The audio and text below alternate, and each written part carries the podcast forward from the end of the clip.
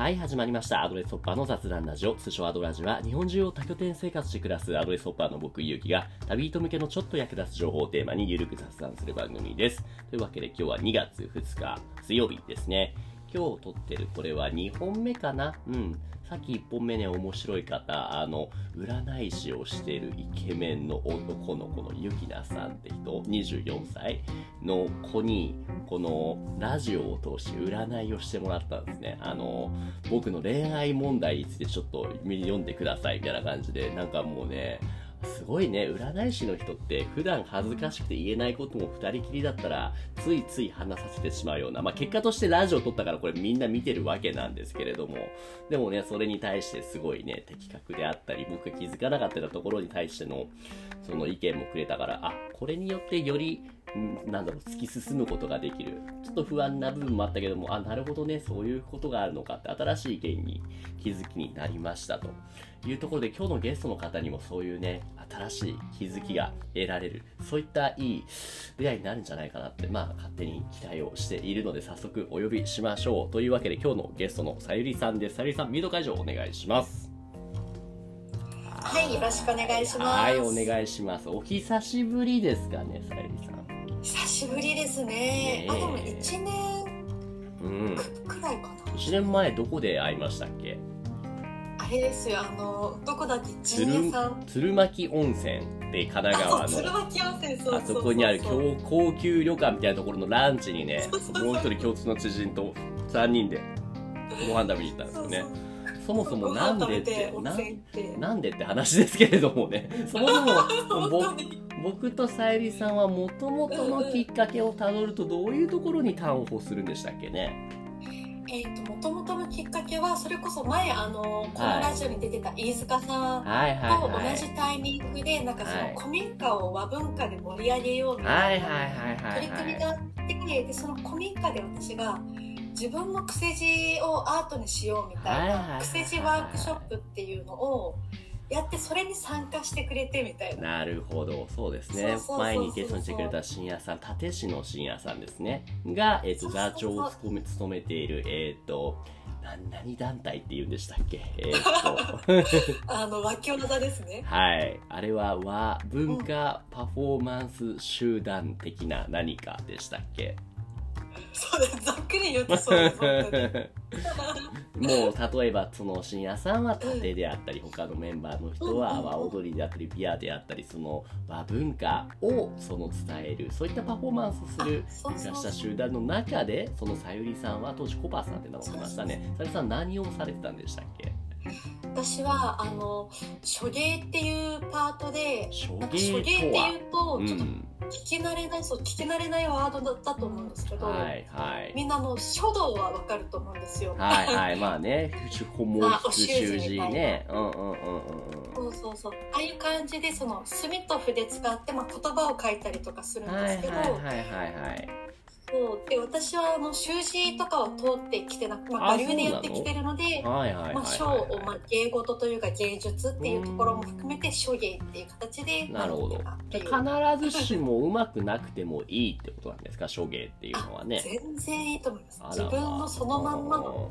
字でいいじゃないみたはいいな、はいはい僕も初めてねそそのさゆりさんと会った時にそのワークショップでした時にうんうん下手でもいいよっていうねことを言ってくれてなんか多分それでだいぶねあだいぶ自由に書かせてもらってね。でそれをうまいことなんかイメージフォトショーとかいられじゃないですけれどもちょっと書いた文字に対してねその編集加えてあなんか生かした感じになるやんみたいなね。そうそうそうそう。いうことをしてもらってそうあなんですよなるほど。ね味になりますからねね。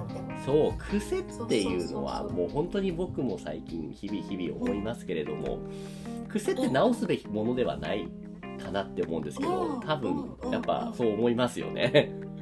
なんかこうね いいですよ。個性でもあるし、うんうんそううん。うんね、えじゃあ何？さゆりさん自身ももともとそれ書芸とかそのねそのうん。字の道入ったわけじゃないといつも。何？じゃあ字書く何か書くこと自体はお好きだったってことなんですか？いや好きではないんですけど。あれ？あそうなの？好きとちょっと違って。好きじゃない？じゃあどうしてやってる？はい本当一番最初掘り下げると、はいあの中学生の時ってすっごい内向的だったんですよ。ああ、まあ、引きこもりまでいかないですかね。多分単純にその人と話をするのが苦手とか、それぐらい？どういう感じです？まあ苦手だし、うんそのコミュニケーションが苦手だし、はい。でも愛想笑いは上手だし、ああ、俺じゃない？わかんないけど、はい。はい。経験ある子多いと思うんですけど、うん本当なんか、自分の気持ちは言えずにこう周りに合わせてでもなんかはい悶々として生きてる10代みはいたい。な感じで。で結構その頃、まあ、友達とのトラブルとか先はい生とのトラブルとはいかいろいろあってああもうなんか誰かに思いの丈ぶちまけたいって思ってる時に。私はたまたまテレビで愚痴屋っていうのをやってる人をテレビで見たんですよ。愚痴屋さん？愚痴屋さんってなんか愚痴屋。愚痴を吐か吐くってこと？そうなんかそのテレビの人はなんかうん。酔っ払いの愚痴を路上で聞くっていうのおー。を、なんか東京の繁華街でやってる人がすごいななるほど。5分番組かなんかに出てて、はいはいはいはいはい。だいぶ時代を先取りしたよ私うなね。福岡出身なんうですけど、んうん、福岡出身。はいはいはい。そうそうそうそうでえめっちゃ行きたいって思ったけどめっちゃ遠いんですよね東京まあって、、まあね。こう10代の自分にとってそうはいそうそうそう。で行けないし、はい。あでもやっぱ愚痴聞いてくれる人もいるし聞いてほしい人っているよねみたいなところでちょっと安心感があって。あね、自分だけじゃないんだってことですそうね。そうそう、うん。あそうそうじゃあそのそれを福岡でうん。やってみようって自分で思ってあ、自分がやろう同じにこう言えない人、うん。あそうそう言えない人いるんだろうなと思って、はいはいはいはいはい。じゃあ自分が聞く側をやってみようと思ってほう。あのあれ なんですあの地元の友達に見つからないように結構遠くの町に行ってああの福岡に久留米って町があるんですけあ。どあ久留米まで行ってあの愚痴屋っていう看板をスケッチブックに書あ。いて行路上動に立ててな。座り込むっていう。本当に内向的だったんですが、その時いくつぐらいですか？それ14歳です。やば。え、中二病？はい。中二病とまた違いますよね、それ中二の年だけど。もうでなんか悶々としてたのがねちょっと爆発したんでしょうね、その時。でもなんか今の話だけ聞いてると、自分の溜まった愚痴をね、愚痴を吐きたいって気持ちはわかるし、その愚痴屋さんの先を使いたいなって思うようになる。だったらわかるんですけども、自分が他人の愚痴を聞こうっていうのは、より愚痴を溜め込んで、あフラストレーション溜まるっていうことにはならなかったんですか？ーなんかそこが多分考えてなくうんて、うん。なん。か単純多分その頃の自分ってこう自分も抑え込んでるし、はいコミュニケーションが難しいとかでも、はい。なんか生きてる意義がわからないみたういな、ん。時もあってなるほど。多分自分の存在意義も求めてたし、はい。なんか聞く側に回ることでなんか誰かの役に立つなるほどそれってそれってちょっとそんな自分でホッとするみたいなの素敵やんがあったりとか。なるほど。そうそうなんだ。でも結局うん。愚痴は聞かなかったんですけど誰も聞かなかった？あ誰も、あでもそっか。やったけども、それね、勇気を出してやったけども、なかなか引っかからなかったんだ。それ残念。引っかからなかったとか心配された？あーね、お嬢ちゃん大丈夫？家出少女だよね、みたいなね。そりゃそう結なるわ局。警察が来て止められてとか、なるほど、なるほど。そうそうそうそうその時にでも何かありました？どうぞうんあそうそれで。はい。まあでもその時にこうちょっとこうコミュニケーション大人と取れたりとか、はい、はい、はい。まあでもこう自分の中で大冒険がう 終わ,、ってそうですね。だいぶユニークな初めての 大冒険。でもなんかこう目的は達成されなかったじゃないですうん。か、まあ、そりゃそうだ。思ってたのと違うなみたいな、うん、うん。まだじゃあ、もやもやは晴れなかったと。モヤモヤがあってうんで手元にはその看板1枚にしか使わなかったスケッチブックが残ってて、はい。仕方ないからこれにちょっと自分の気持ちを書き殴ろうみたいな感じで書き殴り始めたんですよねそうんこうんうん。最初どんなもの書いたかって覚えてます？にえっとね最初はでも単単純にネガティブワード多かったと思います、なんかああ、社会に対しての。泣きたいけど泣けないとか。うんなんで尾崎豊的な？わかんないけど。いや誰かに対してっていうよりか多分自分に対しあてーそうなんだ。惨めさとか情けなさとか持ってたあーなるほどのでなるほど。なんかそういうのをつらつらと書いたりとか、うんうんっていううんことから始まったかな最初は。それによって何か内あの内部に変化はありましたか？さゆりさんの。あーそっとしたで終わるよね あえずあでもすっとはしたとりあえずんですねこうなんうん。か逃げ道が一個できたなってはいはいはい感じ、はい溜まったものを吐き出すための一つのね方法になったということですね。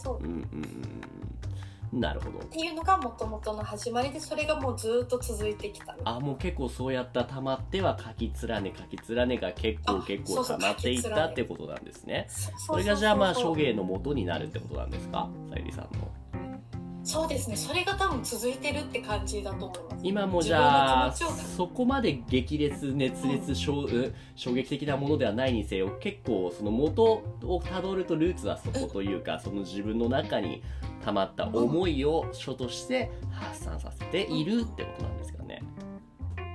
そうですそうです。だからそうね。そのなんだろうな。筆文字を使い始めたきっかけも、はい。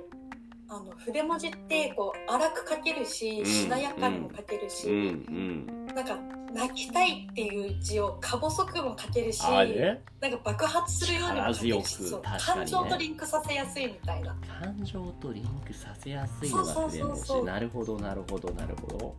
そういうことか。え、じゃあもうその最初から筆で書いてたんでしたっけ？いやもうだから最初全然気にしなかったので、うんうん。もうお部屋にあるクレヨンとかあマジもうねックとか、うんうん。まあ、それこそ筆ペンがあったから筆ペンとか、はいはい。色鉛筆とかも何でも使ってました。えーで筆ペン使ったりしたところでお、うん。これいいなって思ったってことですか？いやなんかねそんな感情も特になく、うんうん。たまたまあるからたまたまずっと使ってるみたいな。もうかなりそうそうそうそう。なんだ根本的な感情に訴えるそういったもうだからストレートなダイレクトな、うん。そういった表現方法だったんですね。でもそれがなんだろううん今の芸術として昇華するっていうのには何かまだワンステップないと多分そこまでならないかなって僕は思うんですよ。何かありました？それ後ははあるな。それはあるな。それで言うとはい。ちょっとあのうん。そこからこう数年経ってこう二十歳過ぎてみたいなこういろいろちょっとすっ飛ばしていくと、はいはいでまあとある人に、まあ、結局その書き溜めていたものを人に見られるみたいなことが起こって、うんこううん。自己開示をしてもいいなっていうふうになってきた頃に、自分の作品作品というか自分の言葉を展示しようみたいな。おおそれは二十歳超えてからって言ってましたっけ？そうそうそうそう。なるほど。展示をね。はいはいはいでも私の町ってすっごい田舎町でこう電車も通ってないくらいの田舎町なほらこんな村嫌だみたいな。もうすっごいでもすごい私は大好きな町なんだけど、はいはいはいはいでもそれで、えー、とその街の中で唯はい。一ちょっとアートっぽいというか芸術っぽいっていうか、うんうんうんうん。あのステンドグラス教室っていう教室があったんですおーおーおそれがなんか唯一私の中でななんかこう響いた。何か置いてそうだなみたいなのがあってふとある日立ち寄って、はい。その教室の先生と出会って、うんはい。でその時はなんかあれなんですよね。なんか置物がすごい可愛くてそれになんか惚れ込んで話をしてるみたいな感じのきっかけで仲最良くなっ初はねきっかけて、は些細なものだったんですね。でも？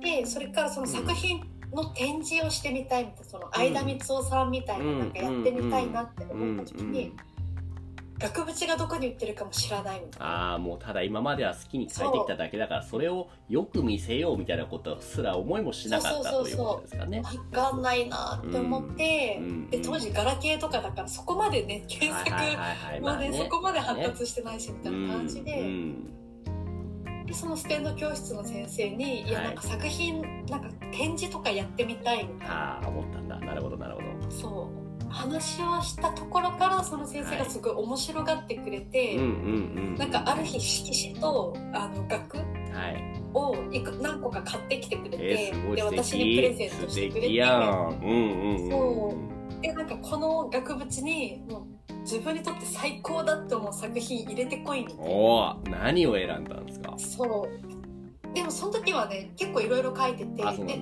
結局その作品を持ってきて、うん俺がいいと思ったやつを俺買い取るっていうのを言ってくれた先生でそう。でわじゃあこれはちょっとやってみようみたいな感じねいろいろ書いて持っていっては、いやこれチープだねとかあ結構なんか辛口のこうねコメントもねなるほど言われたんだ。つつうんうんでも私はそれがすっごい楽しかったから一緒に遊んでもらってるみたいな、っていう先生との出会いもきっかけに、はい。多分なんかその作品作りみたいなのをなんか知ったじゃないけど遊び始めたのはそこかな原体験は。それまでは結構ただ自分が思ったものを好きなように書いていたけれどもその先生との体験を通して結局どのように相手が感じるのか自分が書いたものが正しく相手に伝わっているのかそういった評価もその反反応も気にしたりというかチェックしながら書くっていうそういった意味での展示表現っていうのがすごいさゆりさんの中では楽しかったってことなんですか？そうそうそうそう。ふむふむふむふむじゃあそういった展示を結構しばらく繰り返していって何かってことだったんですか？いやえーっとねその時は結局その展示をする場所とかも街にはないから自宅で展示するって言って、はい。展示をして1週間くらいして70人くらい来たのかおすなごいすごい。うんうんでそれを2回やったのかな、はい。地元にいる時は、はいはいはいはい。地元にいる時は2回やって、で私その後こう東京に出てくるので、はい。あの全然作品とは関係なく出ていくのうでんなるほど地元の活動はそれくらいで終わった感じうかな、その後上京してから何かまた時間が空いて手芸にまた興味を持つことになったんですか、いやえっとねそれで言うと結構私の人生行き当たりばったりなのあでそうなんだ。手芸以外にはちなみに他にどういう今それこそ今のお仕事でもいいですしあるいは他に趣味部分でどういうこともやってますっていうのは何かそのさゆりさんを構成する要素としてどういうものがあるんですか？でも多分結構やってたのは10代の時から20代前半くらいまでもバンドをおバンド。67年間やっててえそう担当は？そうそう。私ドラムをやってて。ぽい。今ね、まあ聞いてる方はちょっと見えないですけどね、びっくりした。最近かなり、最近でもないね、もうね、かなりイメチェンしたよね。イメチェンというかもう、出家ね出家したのかなって最初思って。一回ねスキンヘッドにしたからねえ、あれ何ヶ月前ですか？スキンヘッドにしたのはねもう去年の6月ですね、はい。なんかこんなこと言うのはあれかもしれないけど、めちゃめちゃ楽でしょ？スキンヘッドにしたら。えでも意外と大変だったよなんか何が大変だったんですか？はい。えなんかさうん。そのあ頭皮っていうのがむき出しになってるから、うんうん。日焼け止めとかもめっちゃあーそっか焼けるんだ。じゃあ帽子とかしょっちゅうかぶっていないとダメなのかな。でも帽子かぶっててもねなんかうん蒸れちゃうし、あとかー大変や。髪の毛って大事だな中途半端に生えてきるともうそれこそ野球部の五輪狩りみたいな感じになったり。そうそうそうそう。だから本当それから坊主になってきて、うんうん大丈夫だ。また染めてちょっとそ伸びてきたとこに旦那さんとかにジョリジョリジョリであーいいとかやられなかったんですか？旦那さんはね早く伸びろって毎日早く伸びろ。そりゃそうだよね。そうご結婚されてて旦那さんいきなり奥さんがそうなんです。スキンヘッドにしたぞ嫁がみたいな。そうなんです。びっくりしたよねそうなんですよね。そんな私ちょっと知らないちょっと情報量がいっぱいあるんですけど。で今度伸びきったと思ったら今はもう緑もうすごい鮮やかな緑に染めてるからそう緑もしね。今がねちょうどホワイトのシルバー系になってあそうなんだ。色落ちしてきてそう画面だとあんまりり見えないかもしれないいうそうじゃあパンクなまさにもう音楽のために生まれてきたみたいな感じ そこだけ聞くとね。そうそうバンドドラムをやってて、うんうんもうそれこそもうアマチュアで自分たちではい。ライブのブッキングしてツアー回るみたいな、うんうんうんうん。それもやっぱりなんでそういうことをしてたかっていうと割とやっぱりその端を欲するのは手芸と同じような表現自分を自己表現の何かってことなんですか？その単純に他の理由があるんですか？あでもやり始めたきっかけはもう本当に全然自分からとかじゃなくて、あ私もともと音楽全く分かんなくおてお高校生になってもなんか安室奈美恵とかも分かんなあかったくらいあ流行りの音楽がね。うん。全然興味ないみたいな。じゃあどうして？でだから友達友達にはあのバンドやりたいみたいな、女の子でギターやってベースやってみたいな友達がいてで彼女たちがそのライブが決まったよって言って、あの見に来てっていう報告を私にくれたのかなって思ったら、ドラムがいないからあちょっとドラムやってみたいな感じで急遽やる羽目になってー経験ゼロで そこからのドラム。そうそうそうそうそっからえ1ヶ月後にライブもうライブがあるらしいみたいな。とでもやっぱりそういうのが一番スキル伸びますよね。そうやってもう1ヶ月先に何があるっていう仕事とかもそうですけれども。結果だってそれ叩ける間に合わせられたってことでしょ？いや間に合ってはない。間に合ってない。全然間に合ってはないのそうそうそう。でも結構田舎の方ってドラマー人口がいないのでですね。ドラムやってるっていうのを他の人とかが聞いたりすると、うちでもやってうちでもやってああもうどんどんんどんどん引く手あまたなんだ。はいはいはいで他のバンドに私は加入して、はい。そこから結構なんか本格的にわーってすごいね。すごいね。福岡の中でもう渡り歩いたわけだ。もうあ最近期待の新生ドラマがいるぞみたいな感じで。そうそうそうそうじゃあもうめきめきとね正直え歴としては何年ぐらいなんですか？ドラムは、えーでもドラムうん、今はそこやってないですよね。のバンドうん67年やったかもそれだけかな、うん。いや67年間やった多っていう感分じめっちゃ濃いんじゃない？その67面っていうのも。あめちゃめちゃ濃い。超濃かった。なドラム俺今一もう今とか昔からですねずっと演奏やってみたい楽器なんですよね。でもなかなかないんですよ機会がね、うん。場所とかね。だから結局ゲームセンターとかでずーっとずーっとそればっかりやってきたから もうそこあののビート系のね。もうほんとそればっかりですよ。やればいいのに自分でドラムって思うぐらいなんかもったいないなじゃないですけれどもね。だから今聞いててすごいなって。田舎に生まれるっていうのはまあこれ言い方失礼かもしれないですけど僕の中では結構デメリットが多いのかなって思ってたんですよ、うんでも今の話聞いてると逆にねその引く手あまたでいろんなところから声がかかって他に競合がいないからみたいな話を聞くとあそういう捉え方もあるんだ面白いなって思いましたね。あるあるうん。そうそうそうそう。なるほど。まあじゃあちょっとその音楽の方にそれましたけれどもそこじゃあ間置いてそ,、こからまたでも今は音楽じゃなくて証芸の方に戻ってきたわけじゃないですかあそうだね。今も処理にこだわってないかな。あ今また証芸さ証芸から来て音楽もやってで証芸もやったしけど今また証芸ではない何か何をやってるんですか？えっと多分今処芸っていう単語だけだととりあえずみんな筆文字とか言葉書いてるみまあたそう思いいな演奏をすると思うんですけうど、ん。私はもう最近あんまりそこにこだわってなくてうん。あのなんだろうな。なんか自分の表現したいものってこう、うんうんうん。文字だけじゃなくてこう感情面とかうんうんうん。雰囲気とかこういろんな要素があるなと思って最近はなんか絵の具とかを使って抽象的なアートを制作したりとか。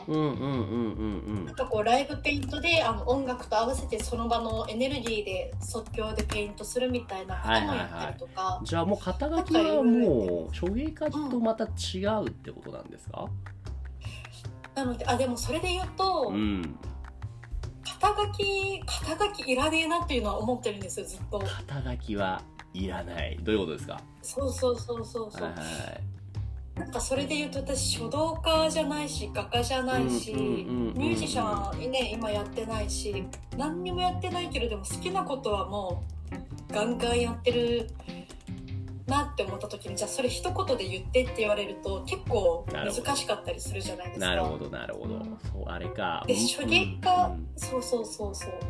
手芸家自体はねこうもともと手芸家って名乗ってたからその名残で頭についてるけど、うんうんうんうん肩書きっているのかうん。な間違ってたら訂正してほしいんですけれどもなんか逆にうん肩書きを持つっていうことはそれだけ自分の広がる可能性を狭めるそういう理由にもなりかねないっていうことなんですかね。あ私はなんかそう、うん。最近はちょっと感じたりしますね。私はこれだってなるとこれしかできないのかなとか他の周りの人もあコバさん筆文字だけしかお願いできないのかなってコバさゆりさんはってなっちゃうじゃないですか。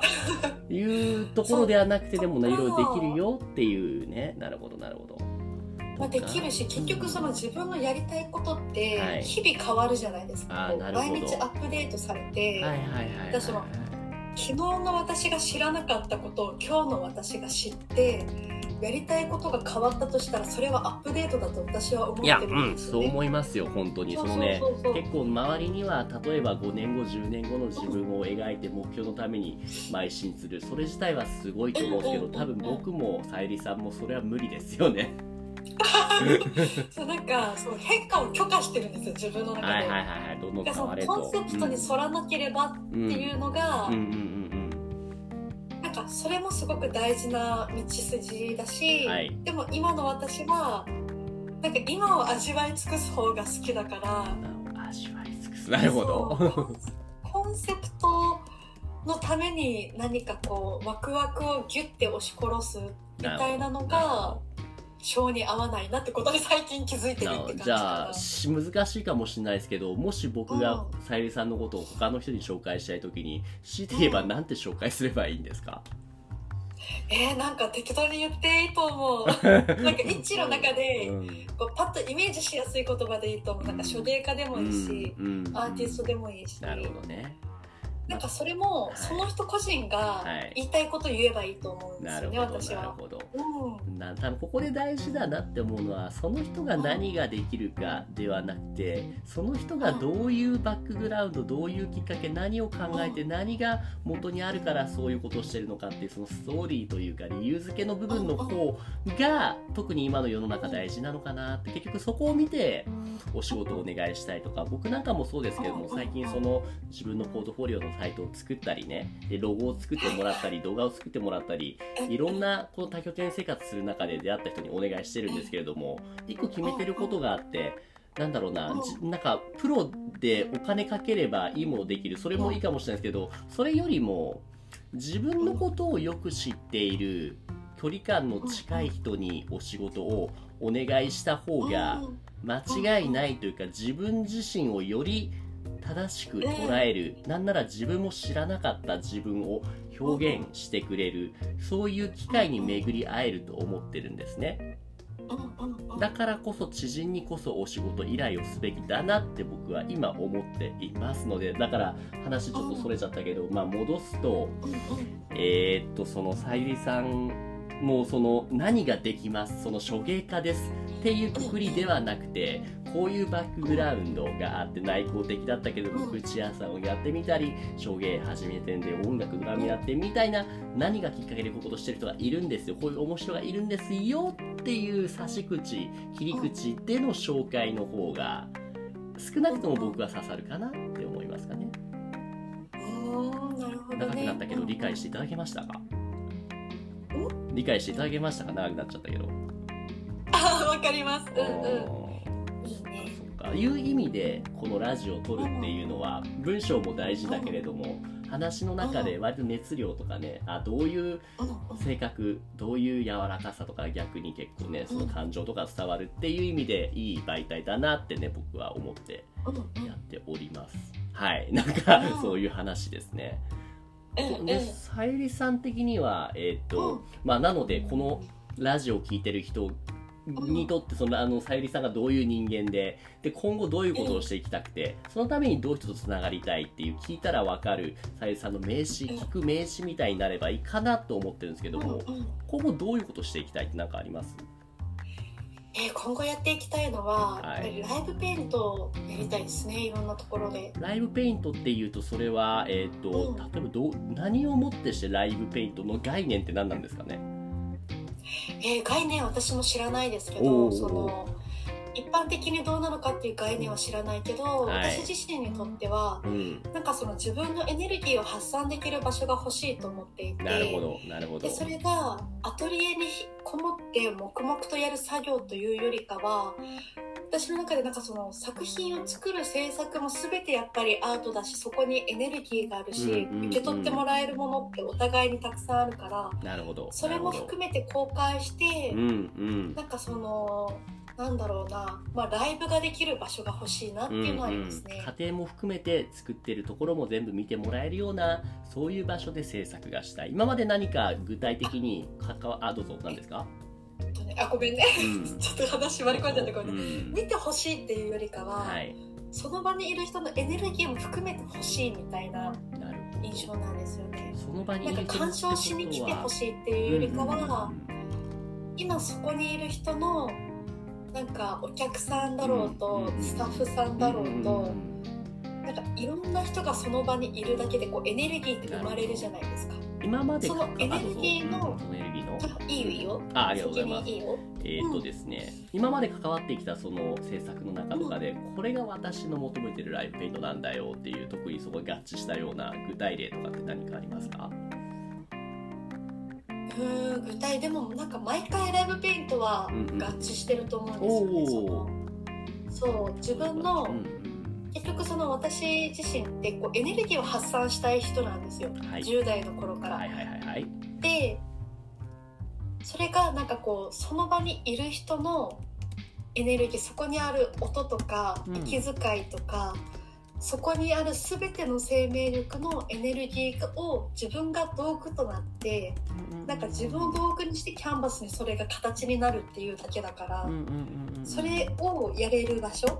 なるほどなるほど。なんか今までやってきたイベントなりなんなりでそういった今言ったような他の人のエネルギーを拡散して、ね、その表現するようなライブペイントできたぞっていうの何かありました？最近のイベントの中で行ったライブペイント。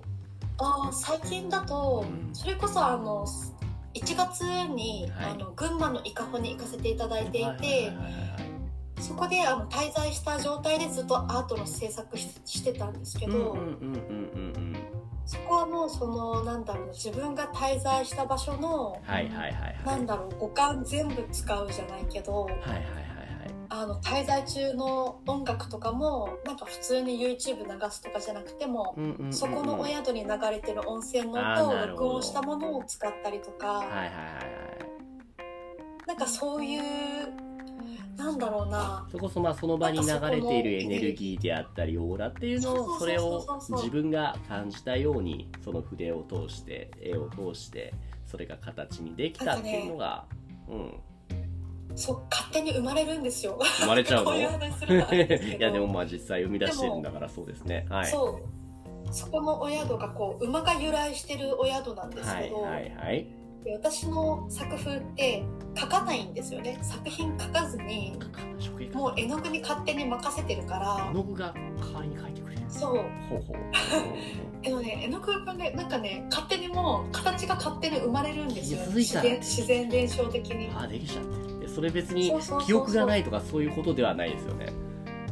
記憶がないその時の意識がないとかなんか降りてきてるとかなんかそういうとでも多分そういうことには多分近しい方だと思っていて、自分のこれを書こうっていうよりかは、はい。もう自分が道具になっているみたいな。すごいね。でそうなってくるとねちゃんともうそこに馬が勝手に浮かび上がってるんですよ、えもう勝手に。後でねそうお宿の人たちとこれ馬がいますね作品ねみたいな感じで盛り上がったんですけど、で自分でもその考えそのつもりで書いてなかったのにってことですよね。あそうそう。あもう勝手に生まれてたみたいな。馬が。だからなんだろうな。シャーマニズムとは違うかもしれないけどでもそういう感覚の方が私はなんかええ心地いい最近感じてます、いうこと聞いてまさに手芸家っていう肩書きを当てはめるのはなんか確かにねもったいないというか全然違いますよね。うん。なるほど。じゃあそんな手芸家ではないな、もうそのいろんな表現活動をしているさゆりさんが今後、うんなんだろうなその先やっていきたいことっていうのは今分かったんですけども、じゃあ例えば宣伝のこういうことを具体的にそのイベントをやろうと思っているであったり今度こういうのを何か今こういうことやってるみたいなものって何かあるんですかね？えっと今だと、はいあそれこそこの2月からうんうんうんうん3月くらいまでにかけては、はい大阪の方で作品の展示があって、えー、大阪今俺枚方にいるんですけど。お本当で、まあ京都とえっとね大阪大阪の、うん、それは一個あのアートプロジェクトがあって、はいはい。シャルン族っていうプロジェクトがあるんですシよャルン族。シャルン族ってどう書くんですか？そうシャルン族って、はい。あのシャルンっていうやつがあの日本の映るんですってあ昔あったカメラわかります？映るん族映るん族と書いてシそうそうそう。族族っていうのは族と書いて族シャルン族って呼んでるんですけど、はいはいはい。つまりどういうことですか？映るんですと何かが絡んでるんですか、えっとねこれはあの、うん私が今仲良くなったあのカメラマンさんが代表でやってるプロジェクトなんですけど、はいはい。アフリカのルワンダっていう国のうんうんあうん。の支援まあ支援というかチャリティーに近いのかな、支援のプロジェクトで、その子どもたちの自立をこう促していこうっていうところ、まあ、学校の建設とかがプロジェクトの中にも入ってるんですけど、今の段階だとその子どもたちも実際にこうお金をいただくっていうところも含めて子どもたちに日本の映るんですを渡して、うんうん、その映るんですでこうルワンダの風景を切り取ってきてもらうんですよ。もう自由に。ああなるほどね。そう。なるほど、ね、でその写真をあのこのプロジェクトのみんな買い取って、はい、でそこで子どもたちにもお金は行くんですけど、はいはいはい、さらにその買い取った写真を日本のアーティストがあのコラボレーションしてアートに昇華させて。それをさらに日本で展示販売するっていう,、うんうんうんうん、でその展示販売した売り上げの50%が今度はそのルワンダの学校建設の費用になって、で残りの半分はアーティストのそのまま活動資金になっていくっていうプロジェクトがあって。SDGs やん。ですよね。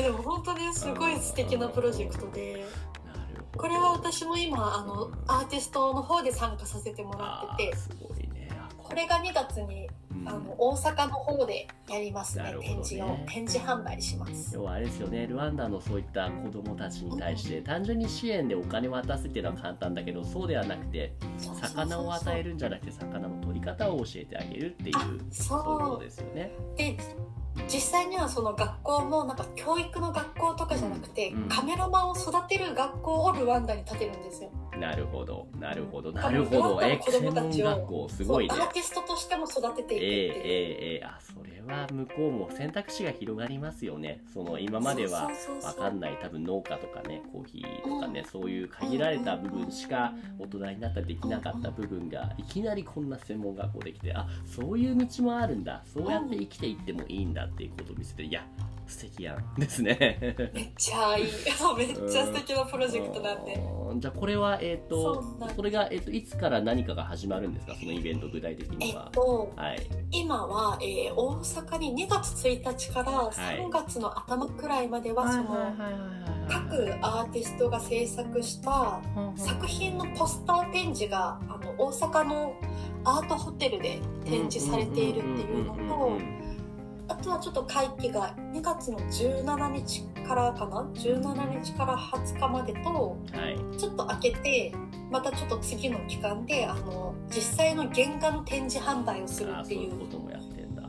じゃあこれ情報のリンクを概要欄に貼こうかな貼っておけばよいかな、ね、うんうんそれありがたい。はいはいわかりました。そんなところかな、じゃあね結構長くなってしまったんで、ね、まとめにね 入っていこうかなと思うんですけれども。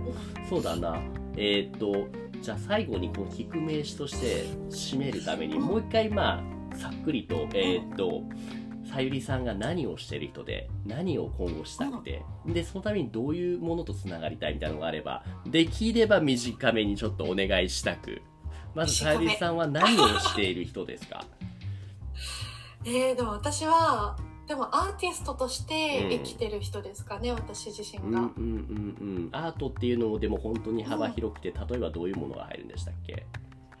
えっと、私自身は筆文字っていうものを使って、うんうんうん、まあ、表現をしていたりとか、はい、なのでお仕事としてあの請け負ってることとしてはあのロゴの代筆とか商品のラベルの大事の代筆とかああいうのもやってたりとかなるほどあとあの命名書書いたりとか。あそういうこともできる。なんかその文字にまつわる関係のこともやったりしているしあとはそれとは別になんていうまあ、抽象的なアート表現というか、まあ、絵の具とかこういろんなものを使ってその自分のエネルギーとかそこにあるエネルギーをキャンバス上で表現するっていうのもやったりしてる人ですかね。えーと、ありがとうございます。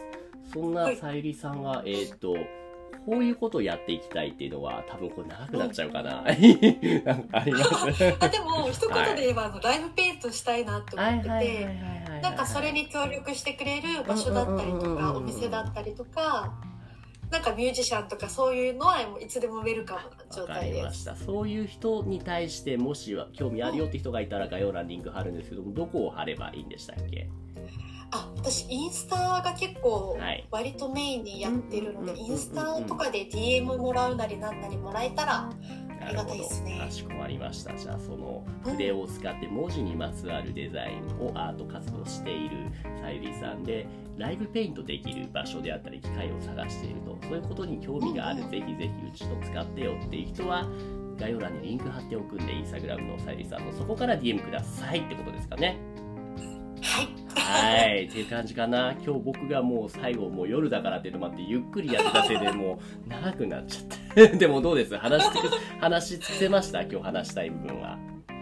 いやでもよかったなんか結構こうやってゆっくり喋るってなかなか機会はなかったりするので、よく言ってるんですけど、情報の自分の棚卸しですよね。これをやっぱり定期的にやっておかないと、まさにさっき言っていた自分の負の感情も正の感情もですけども、定期的に文字にするっていうのもいいですけども、たまにはこうやって音に乗せるっていうのもね大事なので、ぜひ恥ずかしがらずに聞いてみてください。自分の声いう形でね、今日のゲストは、えーっと、手芸家じゃない、何ですか？で もでもざっくりあのアーティストがはい。アーティストかなはい。アーティストのさゆりさんでした。さゆりさん今日はどうもありがとうございました。はいありがとうございましたはい。というわけで番組では皆さんからの質問やお悩みを募集しています。概要欄の問い合わせフォームまたは Twitter の DM からご投稿お願いします。Twitter のアカウントは、アットマークアドレスラジオ、アットマーク ADDRESSRADIO です。今日のさゆりさんのようにコラボしていただける方も募集中です。ご興味ある方はお気軽にご連絡ください。それではまた次回、さゆりさんありがとうございました。